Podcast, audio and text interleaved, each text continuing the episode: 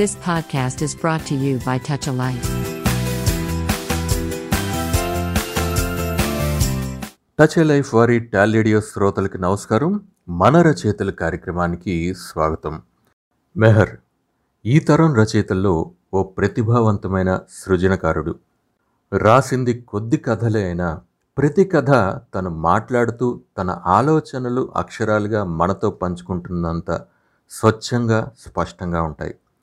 జీవితం మీద లోతైన అవగాహన సాహిత్యంలో విస్తృతమైన అధ్యయనం తన రచనలకి మరింత బలాన్ని అందించాయి. తన చేదుపూలు కథల సంకలనం కాఫ్కా కథల అనువాదం ఇందుకు ఉదాహరణ. ప్రస్తుతం ఆంధ్రజ్యోతిలో పనిచేస్తున్న మెహర్ గారిని మన రచయితల శీర్షికలో కలుసుకునే ప్రయత్నం చేసింది టాలెడియో వెల్కమ్ టు మన రచయితల షో మెహర్ గారు. థ్యాంక్ యూ అండి సూర్య గారు. మెహర్ గారు దాదాపు పదకొండు పన్నెండేళ్ళుగా మీరు నాకు పరిచయం ఉన్నారు. తెలుగు వెలుగులో పనిచేసే రోజుల దగ్గర నుంచి. అప్పటి నుంచి ఒక పాఠకుడిగా ఒక రచయితగా మీ ప్రయాణాన్ని నిశ్చితంగా గమనిస్తున్నాను. సో ఇవాళ మా షోలో మీరు ఉండటం చాలా హ్యాపీగా ఉంది. ఎందుకంటే ఒక మంచి రచయితగా సాహిత్యం పట్ల అభిలాష ఉన్నటువంటి వ్యక్తిగా ఒక మంచి పర్సన్ని ఒక మంచి నిబద్ధత కలిగినటువంటి రైటర్ని మా షోలోకి ఆహ్వానించడం చాలా సంతృప్తిగా ఉందండి. Welcome to the show. Thank you అండి. మీరు కూడా స్టోరీ రైటర్ కాబట్టి సో మీ చేత ఇంటర్వ్యూ చేయబడ్డం హ్యాపీ. థ్యాంక్ యూ అండి. మెహర్ గారు అంటే ఒక రచయితగా మీతో మాట్లాడే ముందర ఒక పాఠకుడిగా మిమ్మల్ని తెలుసుకోవాలందండి ఎందుకంటే చాలా ఏళ్ళ నుంచి మీరు చాలా సెలెక్టెడ్గా సాహిత్యాన్ని చదువుతూ వచ్చారు.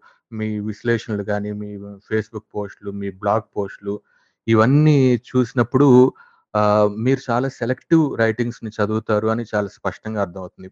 కాఫ్కా కావచ్చు దస్తయవస్కి కావచ్చు చెహో కావచ్చు పతంజలి కావచ్చు. సో ఒక పాఠకుడిగా ఒక మంచి రచయిన లేకపోతే ఇతను మంచి నిబద్ధత కలిగినటువంటి రచయిత అని మీరు ఓ అభిప్రాయానికి ఎట్లా వస్తారు? ఏ ప్రామాణికాలు మీరు ఎంచుకుంటారు? దానికి రచనే ప్రామాణికం అండి. రచనలో అంటే నిబద్ధత అథెంటిసిటీ ఉంటే అది రచనలోనే ఇట్ విల్ బి ఎవిడెంట్ తెలిసిపోతుంది. ఓకే. అంటే రచన చూడగానే ఇది నిబద్ధంగా రాసినటువంటి రచన గాఢంగా రాసినటువంటి వాక్య నిర్మాణం అని మీకు ట్రూ టు స్పష్టంగా ట్రూ తెలు- వాళ్ళు they are being true to their vision of life అనేది అర్థమవుతుందండి రచనలో. వాళ్ళు. చూసిన జీవితానికి వాళ్ళు జీవించిన దానికి వాళ్ళు కట్టుబడి రాస్తున్నారా? వాళ్ళ విజన్కి దగ్గరగా రాస్తున్నారా? లేకపోతే తెచ్చిపెట్టుకున్న దాని నుంచి రాస్తున్నారా అనేది అర్థమైపోద్ది అది రచన. సెల్ఫ్ అది మిమ్మల్ని డిస్టాండ్ చేస్తుంది యాజ్ ఎ రీడర్. మనల్ని దూరం చేసేస్తుంది ఆటోమేటిక్గా అది మీరు ఏం జడ్జ్ చదువుతున్నప్పుడు మీరు ఏం వాక్యం వాక్యానికి వాళ్ళు ఎలాంటి రచయితలు అని జడ్జ్ చేయక్కర్లేదు. ఆటోమేటిక్గా ఆ రచనే డిస్టెన్స్ ఇచ్చేస్తుంది. మీరు ఈ సమాధానం చెప్తున్నప్పుడు నాకు ఒక డౌట్ ఏమేరేజ్ అంటే చాలా మంది రచన అంటే ఇట్లా ఉండాలి అట్లా ఉండి అలా అనుకుంటూ ఉంటారు. అంటే వాళ్ళు వాళ్ళ మనసులో ఉన్నటువంటి అభిప్రాయాన్ని లేకపోతే వాళ్ళ మదనని వ్యక్తీకరించడం కాకుండా ఇది మంచి కథ లేకపోతే ఇలా రాస్తే అవతల వాళ్ళు నన్ను బాగా మంచి రచయితను అనుకుంటారు లేకపోతే ఇలా రాస్తే మంచి ప్రశంసలు దొరుకుతాయి ఇలా రాస్తే నేను మెయిన్ స్ట్రీమ్ రచయితగా నేను గుర్తింపబడతాను అనే ఆ అభిప్రాయంతో లేకపోతే ఆ బయాస్తో వాళ్ళు వాళ్ళలో ఉన్నటువంటి నిజమైన రచయితని చంపేసుకుంటూ ఉంటారేమో కదా! అంటే మీరు ఇప్పుడు మనం ఏవైతే రచయితల పేర్లు చెప్పుకున్నామో చెహో కావచ్చు పతంజలి కావచ్చు కాఫ్కా కావచ్చు దాస్తాయవ్స్కీ కావచ్చు వీళ్ళందరూ కూడా వాళ్ళు నిజానికి ఇట్లాంటి పరిమితులకి లోబడి రాసినట్టు కనిపించదు. ఆ ఒక మాటలో చెప్పాలంటే చాలా మంది రచయితలు ఇప్పుడు కాఫ్కా లాంటి ఎగ్జాంపుల్స్ని కనుక తీసుకుంటే వాళ్ళ జీవిత కాలంలో కూడా వాళ్ళు అంతగా పబ్లిష్డ్ ఆదర్స్గా అంత ప్రచారం పొందలేదు. వాళ్ళు అంత సెలబ్రేటెడ్ రైటర్స్గా ఆ ఆ ప్రజాదరణని కూడా వాళ్ళు అనుభవించలేదు. సో మన రచనలో కనుక గాఢత ఉంటే అది తప్పకుండా ఎప్పటికైనా సరైన పాఠకుడికి చేరుకుంటుంది అనేది మీ అభిప్రాయం అండి? అవునండి. అంటే గుర్తింపు ఈ పట్ల ఆవా ఇవన్నీ ఇన్ ఇట్ సెల్ఫ్ రచనని పాడు చేయకపోవచ్చు. అవి ఉన్నా కానీ as long as your writing కొంత ట్రూ టు యువర్ విజన్ ఉంటే అది ఇప్పుడు మీరు చెప్పినట్లు చెప్పిన చెప్పినట్లో కాఫ్కా కాకపోయినా Chekhov Dostoevsky even Patanjali they are celebrated while they are alive అంటే వాళ్ళు ఇంకా రాస్తుండగానే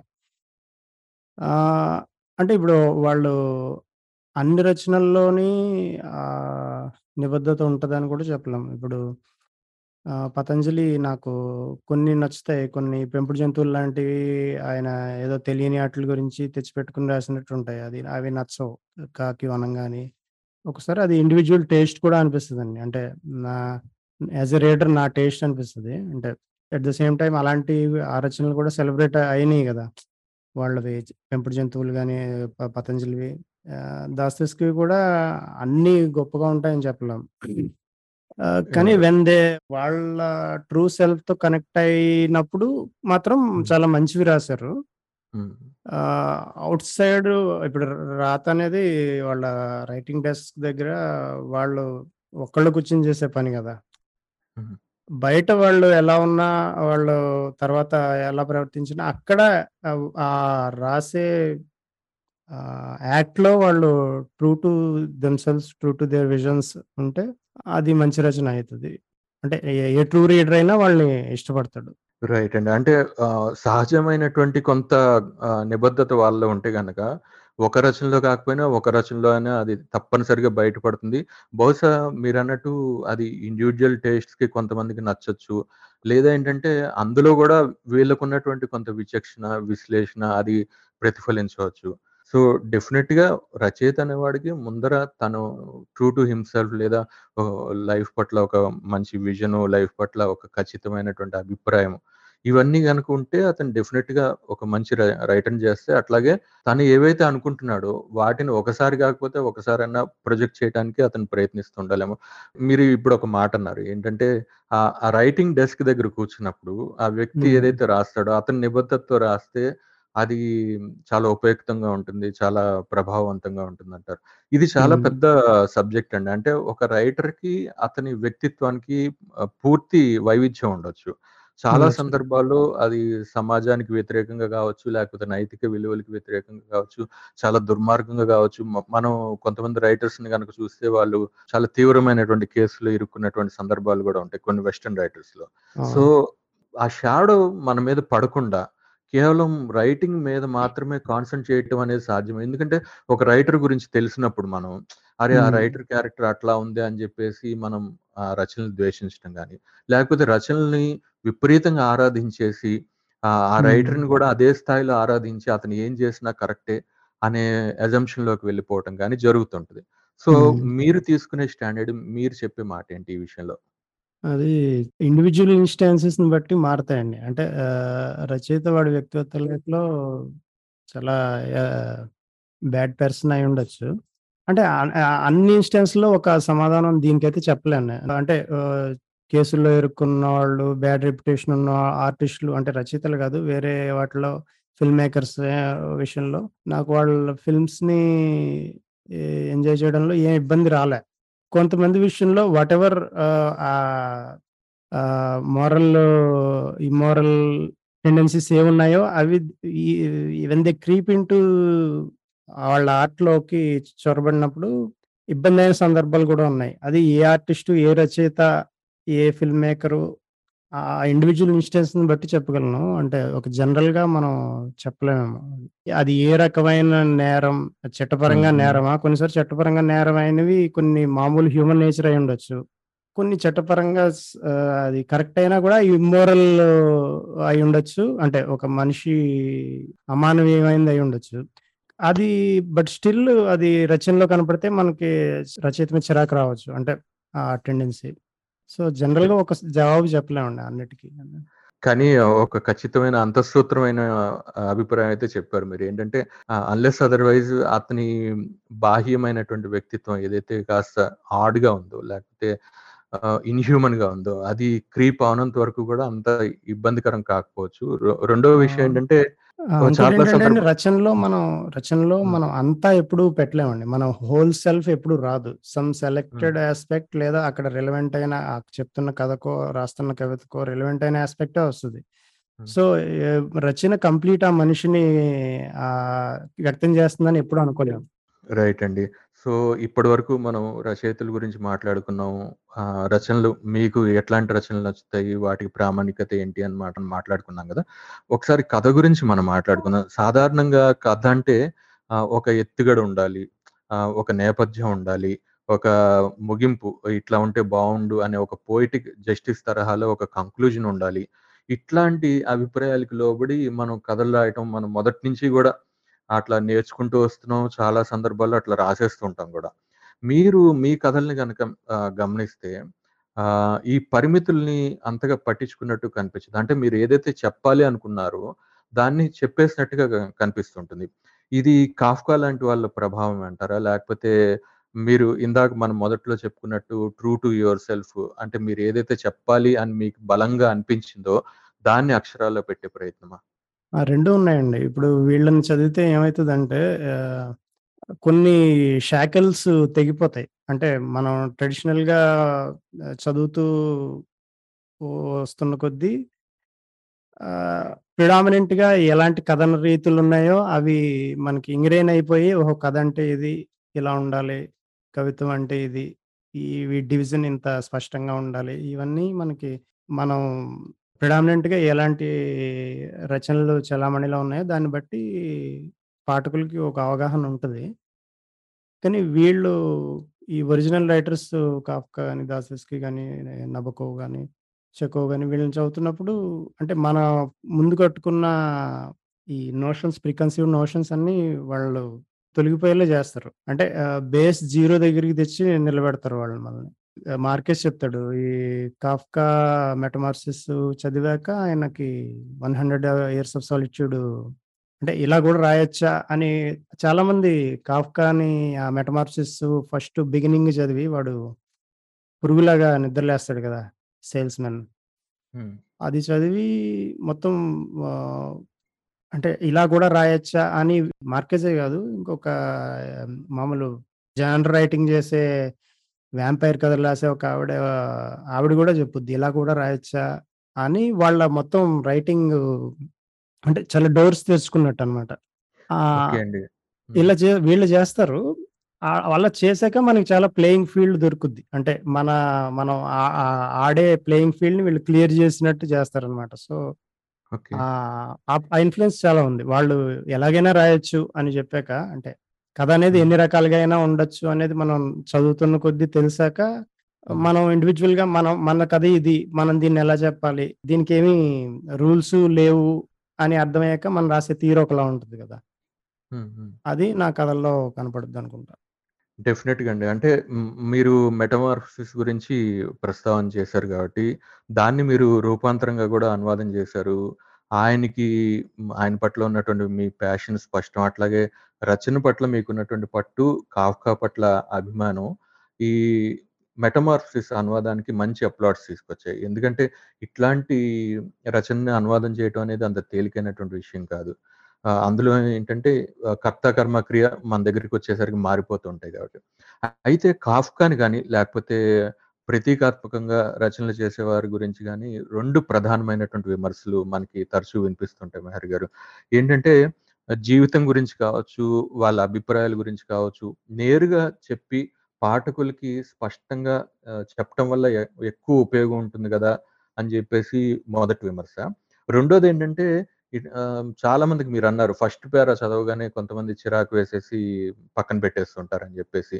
హ్మ్. ఆహ్, ఇలా సామాన్యులకి అర్థం కాకుండా రాయటమే గొప్పదనం అనే ఒక అభిప్రాయానికి ఇవన్నీ గూడా దోహదపడ్డాయి. చాలామంది ఆహ్, బాగా రాయగలిగిన వాళ్ళు లేదా నేరుగా చెప్పగలిగిన వాళ్ళు ఇ ఇట్లాంటి శైలిలోకి వెళ్ళి ఆహ్, లేనిపోని గొప్పదనాన్ని తెచ్చుకునే ప్రయత్నం చేస్తున్నారు అనేది రెండవ విమర్శ. దీనికి మీరు ఏం చెప్తారు టు ఈచ్ హిజ్ ఓన్ అండి. ఏ పాఠకుడికి అది. ఇప్పుడు మీరు చెప్పినట్టు ఏం చెప్పదలుచుకున్నారో అది నేరుగా చెప్పేయొచ్చు కదా ట్రూత్ పిల్స్ లాగా ఇచ్చేయచ్చు కదా! అంటే ఇప్పుడు మనం మన వాట్సాప్ స్టేటస్‌లు మన ఫ్రెండ్స్ వాట్సాప్ స్టేటస్‌లు చూస్తే సగం అలాంటివే ఉంటాయి. అంటే కోడ్స్ కోట్స్ అన్నీ ఉంటాయి. మీరు ఏదన్నా లైఫ్‌లో ఏదో ఆస్పెక్ట్ తీసి గూగుల్‌లో మీరు కోట్స్ అని కొట్టుకొని ప్రముఖులు దాని మీద చెప్పిన అన్ని రకాల జీవిత సత్యాలన్నీ మీకు చాలా సులువుగా దొరికేస్తాయి. అవి చాలా సులువండి. నేరుగా చెప్పడం అనేది అంటే అంటే ఒక టేక్ టేక్ హోమ్ అంటారు కదా! ఈ ఈ దీ దీని నుంచి ఏ సారం అనేది ఆ సారం అనేది ఎవిడెంట్ ఎవ్రీవేర్. అదేం ప్రత్యేకంగా దానికి నిజానికి మనం అన్ని పుస్తకాలు కూడా చదవాల్సిన అవసరం లేదు. అంటే జీవితపు బేసిక్ సత్యాలు తెలుసుకోవడానికి వీళ్ళని వీళ్ళనైతే చదవక్కర్లేదు. ఇప్పుడు మనకి అది ఇంకా సులువైపోయింది. అంటే మీరు ఏ సోషల్ మీడియా చూసినా, ఇంటర్నెట్‌లో ఎక్కడ చూసినా మీకు కోర్స్ వెల్లువలా కనపడతా ఉంటాయి. అవి నేరుగా చెప్పకుండా జీవితానికి సంబంధించిన అలాంటి truths when they are played out between characters అవి అది ఇంకా రియల్‌గా అంటే హిట్ అవుతాయి మనకి.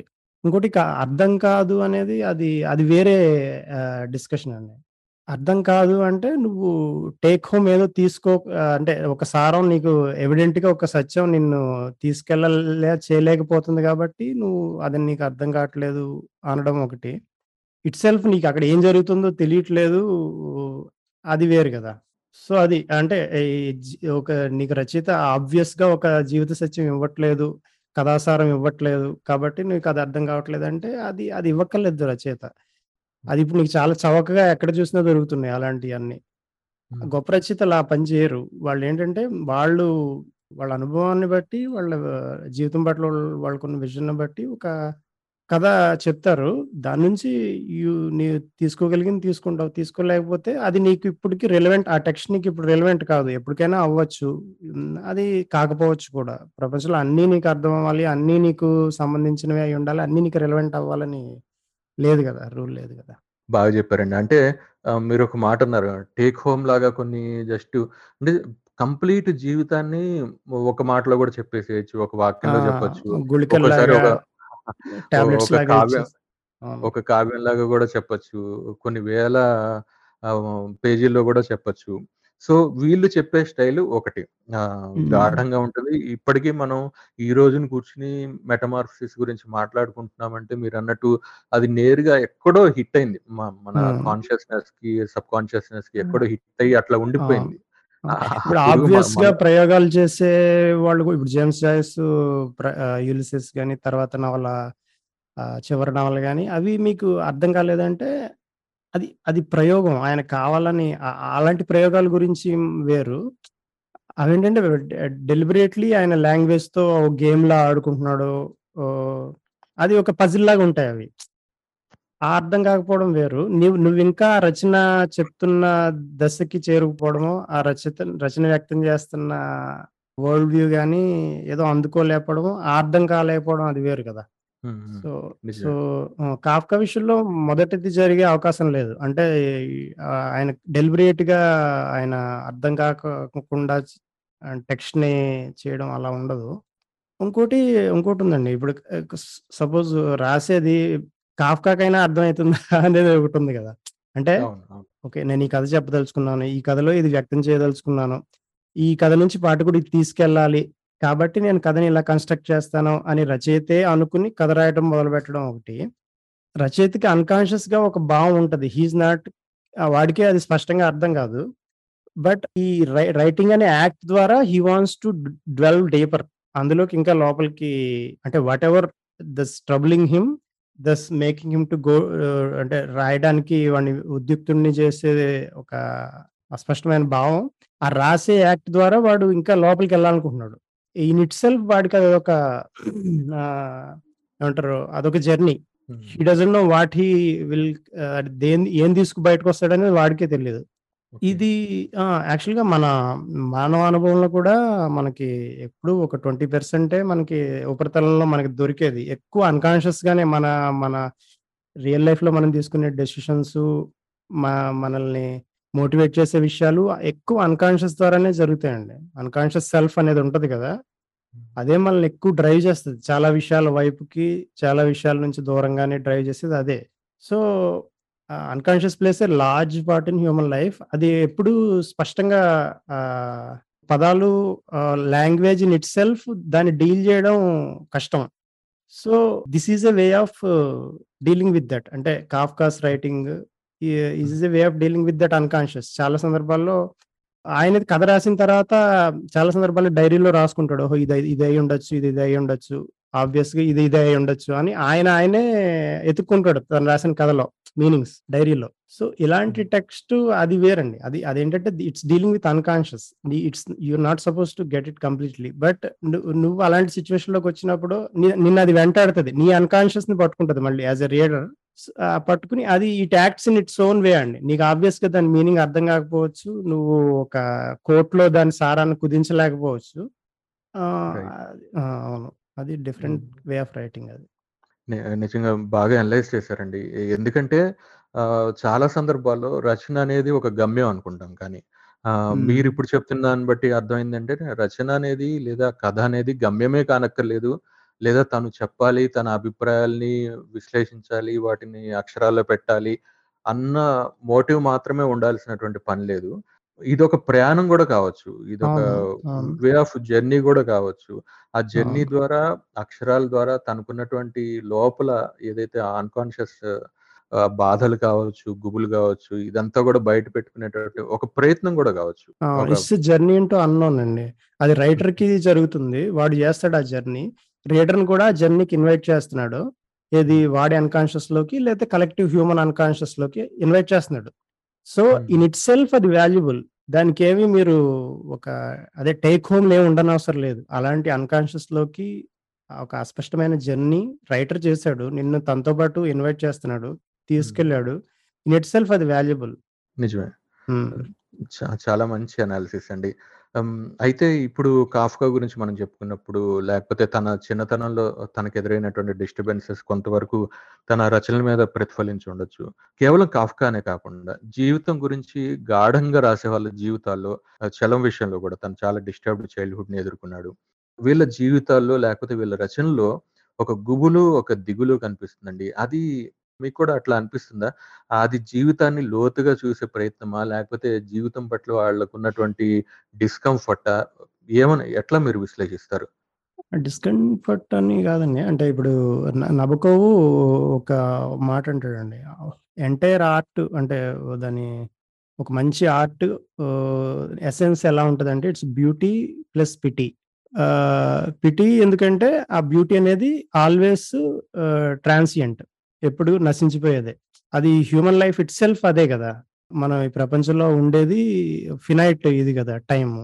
సో, వాటెవర్ బ్యూటీ అది త్వరగా దానికి నువ్వు దూరం అయిపోతావు డెత్ ద్వారా. సో, దిగులు అనేది విషాదం కాదు. దిగులు ఒక ఫండమెంటల్ ట్రూత్ ఇన్ లైఫ్ అండి అది. చాలా బాగా చెప్పారండి. అంటే ఆ! ఆహ్, కాంట్ అగ్రీ మోర్. మీరు ఆహ్, మనం ఇప్పుడు రచయితల గురించి మాట్లాడుకున్నాం. అట్లాగే వాళ్ళ దృక్పథాల గురించి మాట్లాడుకున్నాం. వాళ్ళ వ్యక్తిత్వాల గురించి మాట్లాడుకున్నాము. మీరు 'కినిగేలో' ఆహ్, ఈ మ్యాగజైన్ బాధ్యతలు వహించారు. అట్లాగే 'ఆంధ్రజ్యోతి' లిటరరీ పేజ్ బాధ్యతలు చూసుకుంటున్నారు. సాహిత్యంతో కావచ్చు, లేకపోతే రచయితలతో కావచ్చు, అనుబంధం ఉన్నటువంటి ఈ వృత్తులు ఏవైతే ఉన్నాయో, మిమ్మల్ని ఎట్లా ప్రభావితం చేశాయండి? ఒక పాఠకుడిగా, ఒక రచయితగా గూడా? అవి అంటే పాఠకుడిగా గాని, రచయితగా గాని నన్ను నా మీద ఏ మాత్రం ఇంపాక్ట్ చూపించలేదండి. అంటే అవి ఉద్యోగంలాగే చేస్తాను నేను. నా మీద ఆటి ప్రభావం ఏం లేదండి. ఇంట్రెస్టింగ్. అంటే బహుశా నాకు తెలిసేంటంటే మీరు ఈ ఫీల్డ్‌లోకొచ్చే నాటికే ఆహ్, హ్మ్, వాట్ ఈస్ వాట్ అంటే మీకంటూ ఒక స్పష్టమైనటువంటి దృక్పథం ఉంది. మీరంటూ విస్తృతంగా చదివేసి ఉన్నారు కాబట్టి ఇంకా ఎక్స్‌టర్నల్ ఫ్యాక్టర్స్ బహుశా మిమ్మల్ని ఇంకా ఎక్కువగా ప్రభావితం చేయలేకపోయి ఉండొచ్చు. ఆ! అంటే ఇప్పుడు నేను లిటరీ పేజ్‌కి పనిచేస్తాను కదా ఇప్పుడు అక్కడ నేను గమనించేది ఏంటంటే లిటరేచర్ యాజ్ ఎన్ ఆర్గనైజేషన్. అంటే ఒక సాహిత్యం అనేది ఒక పెద్ద వ్యవస్థ. ప్రతి రచయిత దానికి కొంత చేరుస్తున్నాడు. దాని నుంచి కొంత తీసుకుంటున్నాడు.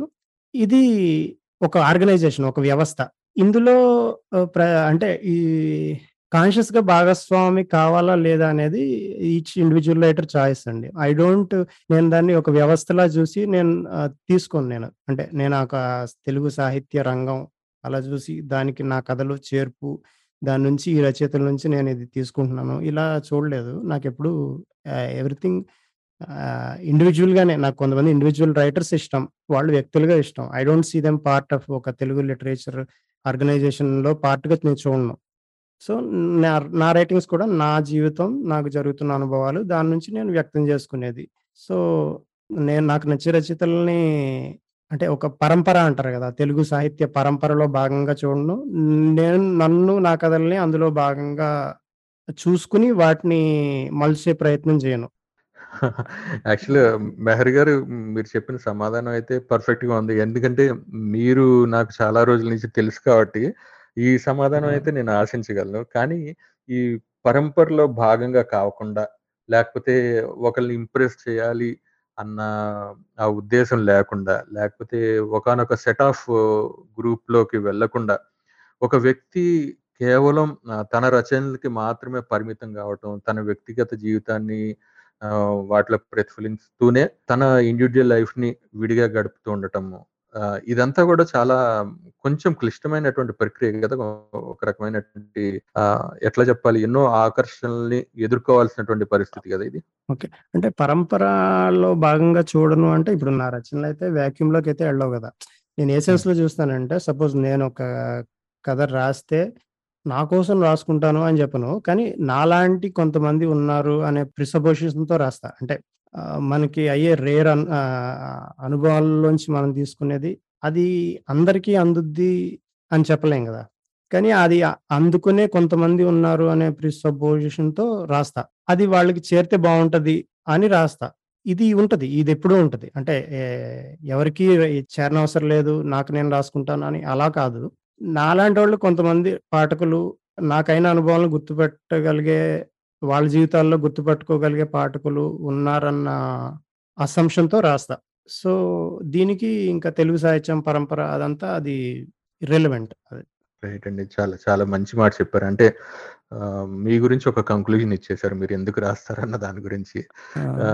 మెహర్ గారు అంటే మనం చాలా విషయాలు మాట్లాడుకుంటూ వస్తున్నాం గానీ, మీ మీ విశ్లేషణలు గాని, లేకపోతే మీ బ్లాగ్స్, మీ పోస్ట్స్ అవన్నీ చూసినప్పుడు సాహిత్యానికి సమాంతరంగా మీరు సినిమాని కూడా చాలా అభిమానించినట్టు కనిపిస్తుంటుంది. సాధారణంగా ఏంటంటే లిటరేచర్ ఫీల్డ్ కొంచెం సినిమాకి డిఫరెంట్ అనే అభిప్రాయం ఉంది. ఎంత బాగా తీసినా సరే సినిమాని ఒక క్రియేటివ్ ఫార్మ్‌గా గుర్తించడం అనేది చాలా తక్కువ లేమాను కానీ మీ విశ్లేషణలు కనుక గమనిస్తే సినిమా అనే మాధ్యమాన్ని కూడా మన క్రియేటివిటీకి వ్యక్తీకరణగా అద్భుతంగా వాడుకోవచ్చు. మన ఆలోచనల్ని, మన జీవితాన్ని తెర మీద పరచవచ్చు అని ఆ ఓ ఫిలాసఫీ స్పష్టంగా కనిపిస్తుందండి. అది నిజమే అంటారు అదేనా మీ ఫిలాసఫీ? నేను కథల్ని ఎలా చూస్తానో సినిమాని అలాగే చూడాలనుకుంటా. ఇంకోటి ఇప్పుడు సినిమాని అలా చూడడం ఒకప్పుడు ఒక 30, 40 ఇయర్స్ బ్యాక్ కూడా అలా సాధ్యం కాదు. ఎందుకంటే ఇట్స్ ఒక డబ్బుతో ముడిపడి ఉన్న విషయం. తీస్తే డబ్బు అవుతుంది చూపి అది వెనక్కి ఖచ్చితంగా రావాలి. అది బిజినెస్ ప్రపోజిషన్. సో, లిటరేచర్ నుంచి సినిమా ఆ రకంగా దూరంగా ఉండేది. కానీ ఇప్పుడు అది మారుతుందండి. అంటే మన ఇండివిడ్యువల్ విజన్ కూడా చూపించాలంటే అది చూపించుకోవచ్చు. ఇంకోటి నిజంగా తెలుగులో బ్లాగులు ఈ వెబ్ 2.0 అనేది లేకపోతే నేను రైటర్‌ని అయ్యేవాడినా అనేది నాకు డౌటే అండి. అంటే పత్రికల్లో కనపడితేనే రచయిత అనే పరిస్థితి ఉంటే నే నేను రచయితని అవ్వకపోదును. ఇంకోటి ఇప్పుడు తెర మీద కనపడాలి. వెండి తెర మీద అదే సినిమా అయితే నేను ఫిల్మ్ మేకర్‌ని కూడా అవ్వనేమోండి. అంటే ఇప్పుడు ఈ మాధ్యమాలు ఇలా ఉండబట్టే నేను రచయితని అవ్వగలిగాను. ఒకవేళ నేనేమన్నా తీసినా తీయగలనేమో అంటే. అదే అలౌడ్. డిజిటల్ కెమెరాలు గాని, యూట్యూబ్ గాని ఇవి చాలా. ఫ్రీడమ్ అది ఎవరు వాడుకోవట్లేదు ఇప్పుడు కూడా. ఇప్పుడు కూడా ఈట్లి ఈ ఫ్రీడమ్‌ని వాళ్ళు వేరే దానికి మెట్టుగానే చూస్తున్నారు గానీ, ఇన్ ఇట్ సెల్ఫ్ అక్కడ చాలా చేయొచ్చు అనేది దాన్ని ఎవరు యుటిలైజ్ చేసుకోవట్లే. ఓకే. సో, అంటే మీరు ఒక మంచి మాటన్నారు. ఇప్పటికి గూడా ఇంత సౌలభ్యం వచ్చిన తర్వాత గూడా ఆహ్, ఇదొక మెట్టుగానో, లేకపోతే ఒక నార్మల్ ఎక్స్‌ప్రెషన్‌గానో చూస్తున్నారు గానీ, వాళ్ళకున్నటువంటి గాఢతని, వాళ్ళకున్నటువంటి ఎక్స్‌ప్రెషన్‌ని జీవితం పట్ల ఉన్నటువంటి అభిప్రాయం గావచ్చు, వాళ్ళు చెప్పాలనుకున్న కథా కథనాల్ని గావచ్చు, ఆహ్, ఈ తెర మీద పరచవచ్చు. అందరికీ తేలిగ్గా ప్రెజెంట్ చేయవచ్చు. అందరి దగ్గరికి తీసుకెళ్ళవచ్చు అన్న రియలైజేషన్ ఇంకా పూర్తిగా వచ్చినట్లేదు. 10 మందికి చేరాలి అని అన్నీ డైల్యూట్ చేయాల్సిన అవసరం లేదు కదా! ఆ 10 హ్మ్. మందికి చేరడంలో నువ్వు చేరటం కోసం నువ్వు డైల్యూట్ చేస్తున్నప్పుడే ఆ ఎక్స్‌పీరియన్స్ ఇర్రెలవెంట్ అయిపోయే అవకాశం ఉంది! హ్మ్. సో, ఇప్పుడు సినిమాకి కూడా అది ఆహ్, ఇప్పుడు ఒకప్పుడు మనకి ఆహ్, నేను ఈ ఉదాహరణ చెప్తుంటా చాలా మందికి. పే పేపర్ అనేది ముందు పేపరస్ అనేవారు గదా! హ్మ్. హ్మ్. అది ఒక పెద్ద ఖర్చుతో కూడిన వ్యవహారం గదా! పేపర్ తయారు చేయడం అనేది ఒకప్పుడు. అవును. హ్మ్. సో, అప్పుడు మీకెప్పుడు ఆ పాత కాలంలో, ప్రాచీన కాలంలో ఎప్పుడు రాజుల కథలే చెప్పేవారు. అంటే ఇది మీరు ఒకవేళ తాళ తాళపత్ర గ్రంథాల మీద చెక్కాల్సిన కథలు ఇలా ఉంటే, గొప్ప గొప్ప యూనిక్ హ్యూమన్ హ్మ్. బీయింగ్సు ఆహ్, గ్రీకు దేవతలో లేకపోతే మన పురాణ కథలైనా అది సామాన్యుల కథలు గదా! హ్మ్. హ్మ్. సో, ఎప్పుడైతే మాధ్యమం మీడియం అనేది మన ష్ పేపర్ అనేది స్టేషనరీ షాప్‌కెళ్ళి చాలా చీప్‌గా కొనుక్కొని రాయగలిగేదయిందో, అప్పుడు మామూలు మనుషులు కథలు చెప్పడం మొదలైంది. ఆహ్, ఓకే. సినిమా గూడా ఇప్పుడు ఆహ్, ఆ కెమెరా అనేది అది చాలా చవకగా ఇప్పుడు మన ఫోన్‌లో గూడా ఉంది గదా! ఈ మాధ్యమం కూడా అంత చవకగా దొరుకుతున్నప్పుడు ఇంకా అలాంటి ఫ్యాంటాస్టిక్ కథలు చెప్పాల్సిన అవసరం లేదు. మామూలు రియలిస్ట్ కథలు గూడా చెప్పొచ్చు ఇప్పుడు. చాలా మంచి ఉదాహరణ చెప్పారండి. పేపర్ ఎస్కిన్ తర్వాత ఇప్పుడున్నటువంటి మీడియంకి.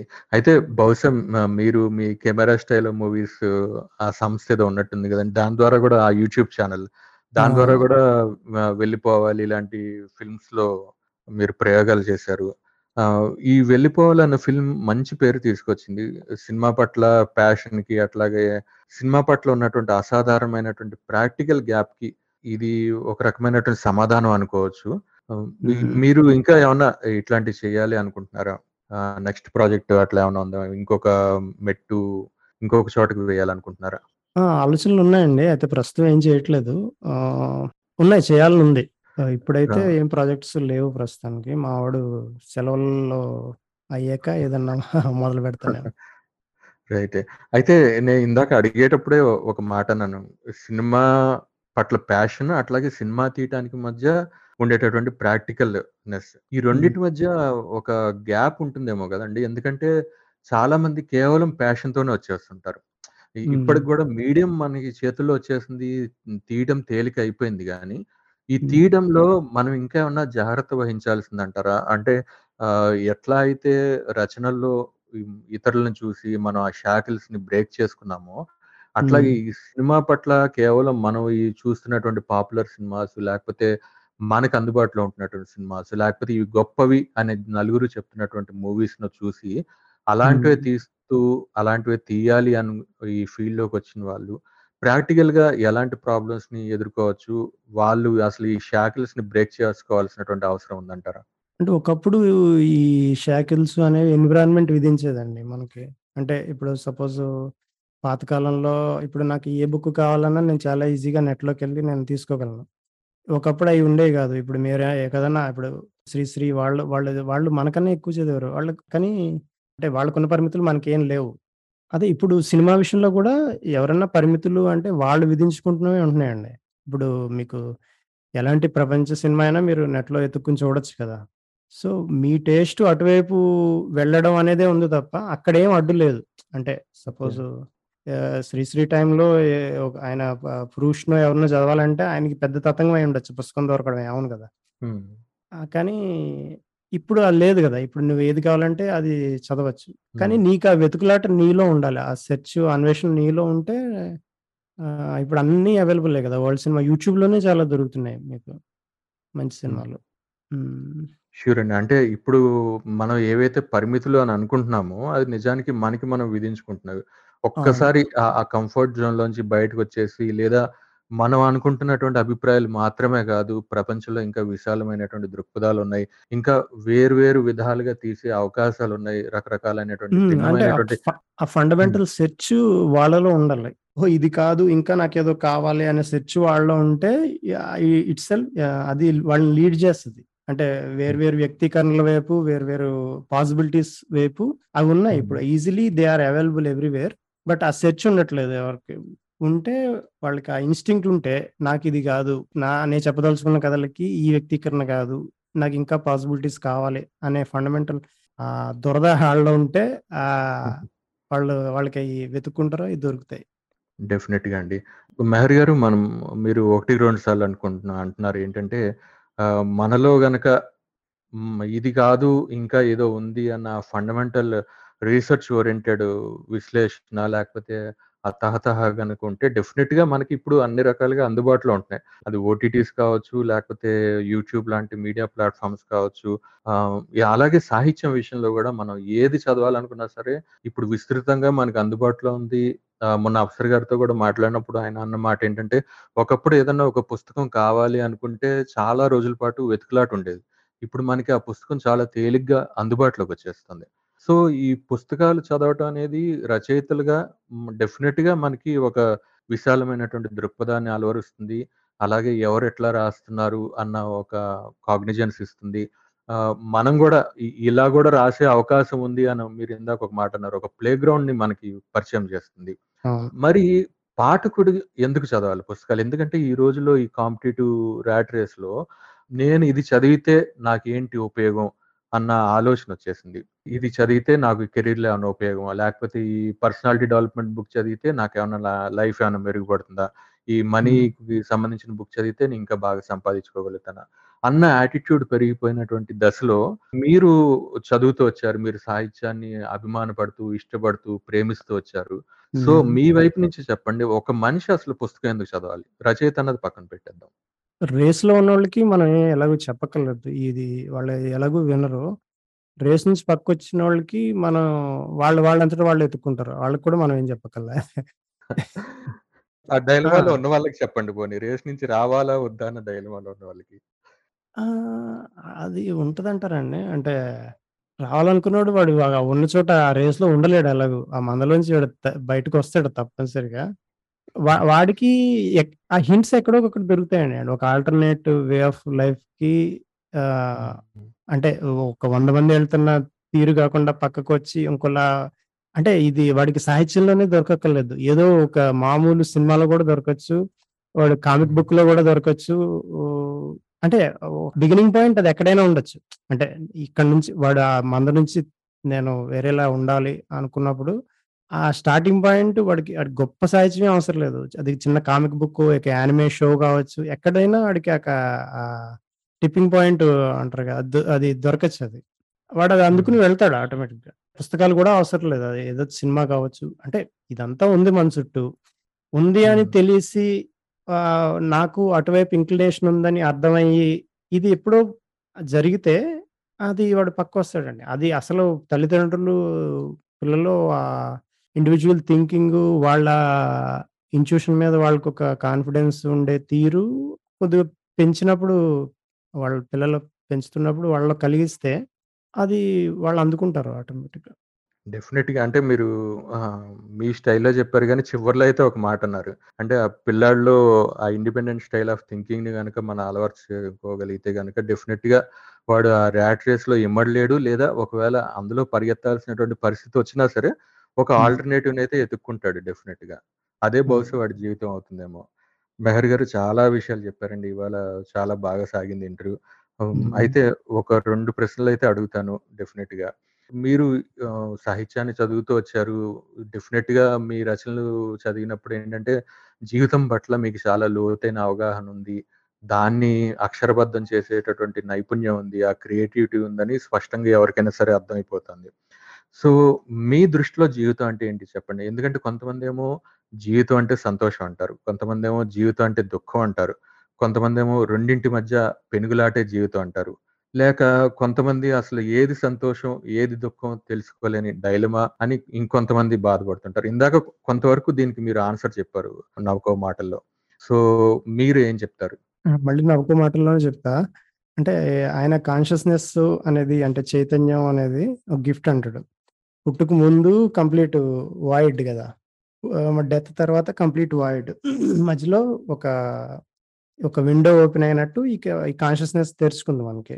ఎవరు చెప్పని ప్రొఫౌండ్ అర్థం ఏం లేదండి నా దగ్గర జీవితం గురించి.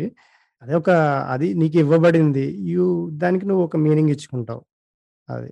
ఆ. కాన్షియస్‌నెస్ అనేది అదొక అదొక గిఫ్ట్. అది నీకు. ఇవ్వబడింది. యూ ఈ ఫినైట్ టైమ్ నీకు ఇవ్వబడింది. నువ్వు however you want to use it. I don't know. అంతే. డెత్ తర్వాత ఏముంటది అని తెలిస్తేనే జీవితం గురించి మనం ఏదైనా మాట్లాడగలమండి. లేదంటే ఏదో మనకి మనం ఇచ్చుకున్న అర్థాలే అన్నీ. సో, అంటే ఆ అర్థం అనేది ఎవరికి వాళ్ళు ఆహ్, ఇండివిడ్యుయల్‌గా వెతికే ప్రయత్నం చేస్తారు. అది నిజం కావచ్చు, కాకపోవచ్చు. ఆహ్, it. Depends on person's attitude and his experiences.